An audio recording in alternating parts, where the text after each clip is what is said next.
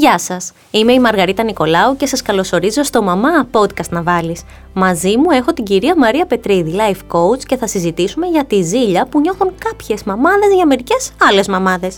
Κυρία Πετρίδη, ευχαριστώ που ήρθατε και πάλι. Τι κάνετε? Καλά είμαι, Μαργαρίτα μου, και είμαι χαρούμενη που θα κάνουμε για άλλη μια φορά παρέα στις μαμάδες μέσα από άλλο ένα podcast.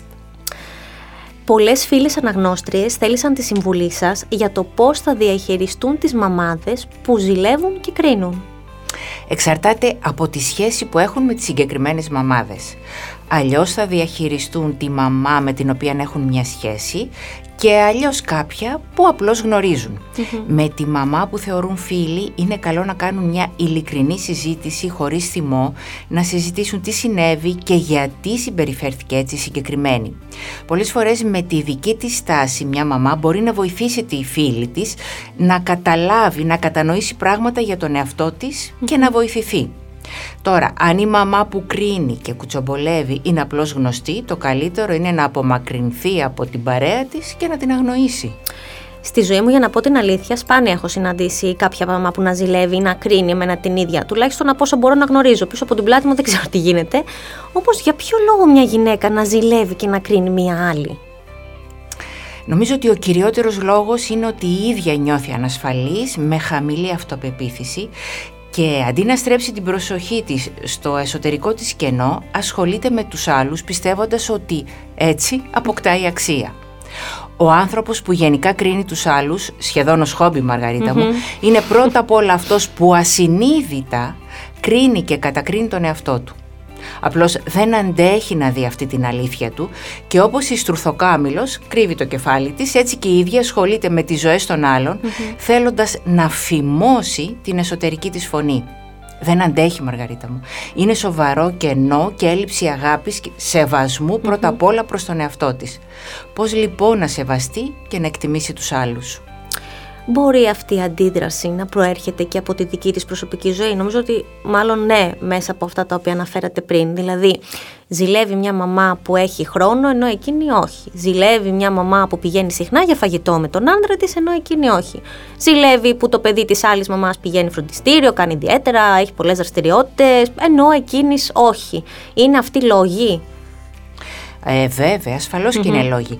Πάντα κάνει συγκρίσεις και εξοδεύει την ενέργειά της στο τι κάνουν οι άλλοι, καταλογίζοντας ασυναίσθητα, mm-hmm. πρόσεξε, δεν το καταλαβαίνει, mm-hmm. οποιαδήποτε έλλειψη από τη ζωή της στον εαυτό της, ο οποίος αντιδρά απεγνωσμένα, προσπαθώντας να βρει τροτά σημεία, λάθη ή ελαττώματα στους άλλους, mm-hmm. για να δικαιολογήσει τη σημαντικότητά του. Έτσι βιώνει και το συναίσθημα της ζήλιας.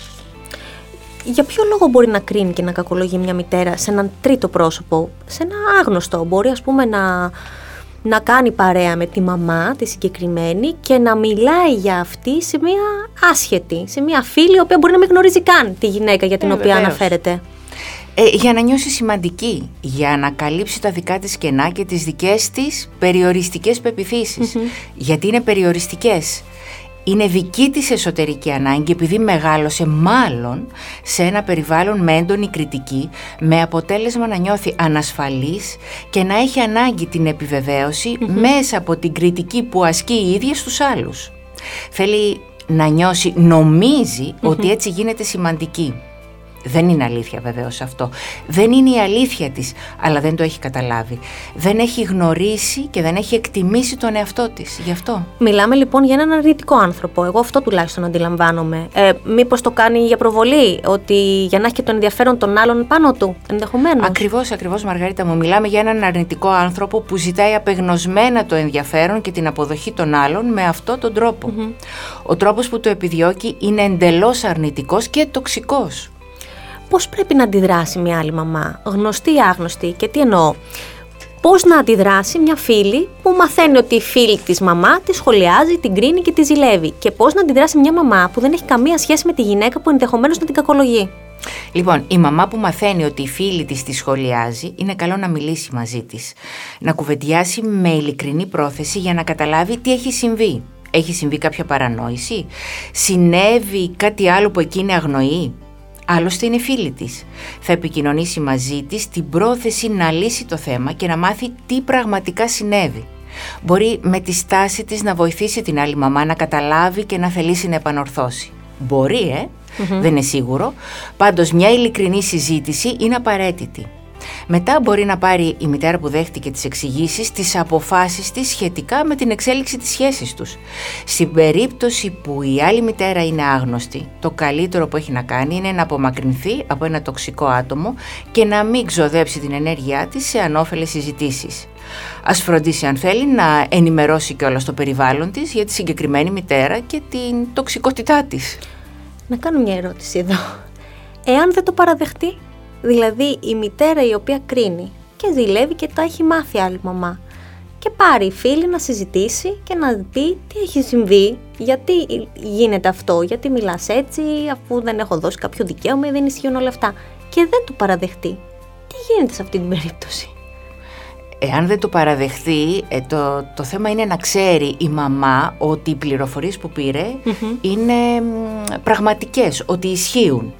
Από τη στιγμή λοιπόν που η φίλη δεν το παραδέχεται, εκεί σημαίνει ότι έχει αρχίσει η σχέση, οι σχέσεις τους δεν είναι ειλικρινείς mm-hmm. και ότι δεν μπορεί να την εμπιστεύεται η μαμά, οπότε θα πρέπει να κρατήσει τις αποστάσεις, αποστάσεις της. Το να δημιουργήσει περαιτέρω διαξυφισμούς και συγκρούσεις δεν έχει νόημα. Δεν θα οδηγήσουν πουθενά. Δεν θα οδηγήσουν πουθενά. Τι συμβούλια έχετε να δώσετε σε εκείνες τις γυναίκες που ζηλεύουν και που κρίνουν αρνητικά μία άλλη μαμά? Λοιπόν, μην καταναλώνετε ενέργεια και συναισθήματα, αγαπημένες μου φίλες, κρίνοντας και κατακρίνοντας άλλες γυναίκες και γενικά άλλα άτομα. Φροντίστε τον εαυτό σας, ασχοληθείτε με την αυτοβελτίωσή σας και τη φροντίδα του εσωτερικού παιδιού που έχουμε όλοι μέσα μας, γιατί όλοι μέσα μας έχουμε ένα mm-hmm. μικρό εσωτερικό παιδί που χρειάζεται αγάπη, κατανόηση, χωρίς κριτική. Διότι οι άνθρωποι, Μαργαρίτα μου, που κρίνουν τους άλλους, πρώτα απ' όλα κρίνουν τον εαυτό τους, είναι γεμάτοι ενοχές, φόβο και θυμό. Από τη στιγμή που θα στρέψουν το ενδιαφέρον mm-hmm. τους στην αυτοφροντίδα του εσωτερικού τους κόσμου, θα ανακαλύψουν και θα χτίσουν μια υπέροχη σχέση με τον εαυτό τους, θα τον αγαπήσουν ουσιαστικά, θα τον εκτιμήσουν, γιατί το αξίζουν. Όλοι μας το αξίζουμε. Είναι μια εντελώς λάθος πεποίθηση ότι δεν αξίζουμε την ανεφόρον αγάπη. Mm-hmm. Κατά συνέπεια λοιπόν θα μάθουν να αγαπούν, να σέβονται και τα άτομα που συναντούν στο περιβάλλον τους. Ας επενδύσουν και ας δουλέψουν με τον εαυτό τους. Πραγματικά είναι το σημαντικότερο δώρο, είναι μια πραγματική αναγέννηση. Μην ξοδεύετε ενέργεια, μην ασχολείστε με το τι κάνουν οι άλλοι. Ασχοληθείτε, ενδυναμώστε, φροντίστε τον εαυτό σας. Τον εαυτό θα γίνετε καλύτεροι άνθρωποι και κατά συνέπεια θα δημιουργήσετε καλύτερες σχέσεις, θα κριτικάρετε λιγότερο mm-hmm. τον εξωτερικό κόσμο και θα δημιουργήσετε σωστότερες σχέσεις. Και τι συμβουλή έχετε να δώσετε στις γυναίκες θύματα μιας τέτοιας κατάστασης? Να ξέρουν ότι στην ουσία δεν είναι θύματα. Θύματα του ίδιου του εαυτού τους είναι οι γυναίκες που κρίνουν, ζηλεύουν και κατακρίνουν. Επομένως δεν υπάρχει κανένας λόγος να ξοδεύουν χρόνο και ενέργεια προσπαθώντας να διαχειριστούν τέτοιες συμπεριφορές. Μπορούν άμεσα να απομακρύνουν όλα τα αρνητικά και τοξικά άτομα από τη ζωή τους με τον, και από το δικό τους κοινωνικό περίγυρο. Mm-hmm. Να ασχοληθούν με τη ζωή τους, τα παιδιά τους, τα ενδιαφέροντά τους. Η ζωή, Μαργαρίτα μου, είναι εδώ, είναι τώρα και παίρνει πάντα το νόημα που εμείς της δίνουμε. Πολλά και ενδιαφέροντα αυτά που συζητήσαμε σήμερα και σας ευχαριστώ ειλικρινά που βοηθήσαμε έστω και λίγο όσες μαμάδες έχουν να αντιμετωπίσουν μια ζηλιάρα μαμά φίλη. Ευχαριστώ πολύ και εγώ. Ελπίζω πραγματικά mm-hmm. να μας ακούσουν και να βοηθηθούν. Κι εγώ, κι εγώ το εύχομαι. Κλείνοντας, θα σας πω ότι δεν υπάρχει λόγος να χαλάτε τη ζαχαρένια σας για κανέναν. Αν υπάρχει στη ζωή σας αυτή η ζηλιάρα μαμά, βγάλτε τη από τη ζωή σας. Εγώ αυτό θα έκανα. Είμαι η Μαργαρίτα Νικολάου και στο σημείο αυτό ολοκληρώθηκε η συζήτηση που είχαμε με τη Μαρία Πετρίδη, Life Coach. Εσείς, αν θέλετε να ακούσετε podcasts που σχολιάζουν την επικαιρότητα και φιλοξενούν θέματα για ό,τι συμβαίνει γύρω μας, δεν έχετε παρά να ρίξετε μία ματιά στο podcast media dot gr. Εκεί θα βρείτε και όλα τα δικά μας podcasts. Σας ευχαριστούμε που ήσασταν μαζί μας για ακόμη μια φορά και ανανεώνουμε το ραντεβού μας για την επόμενη εβδομάδα στο Μαμά Podcast να βάλεις. Γεια σας!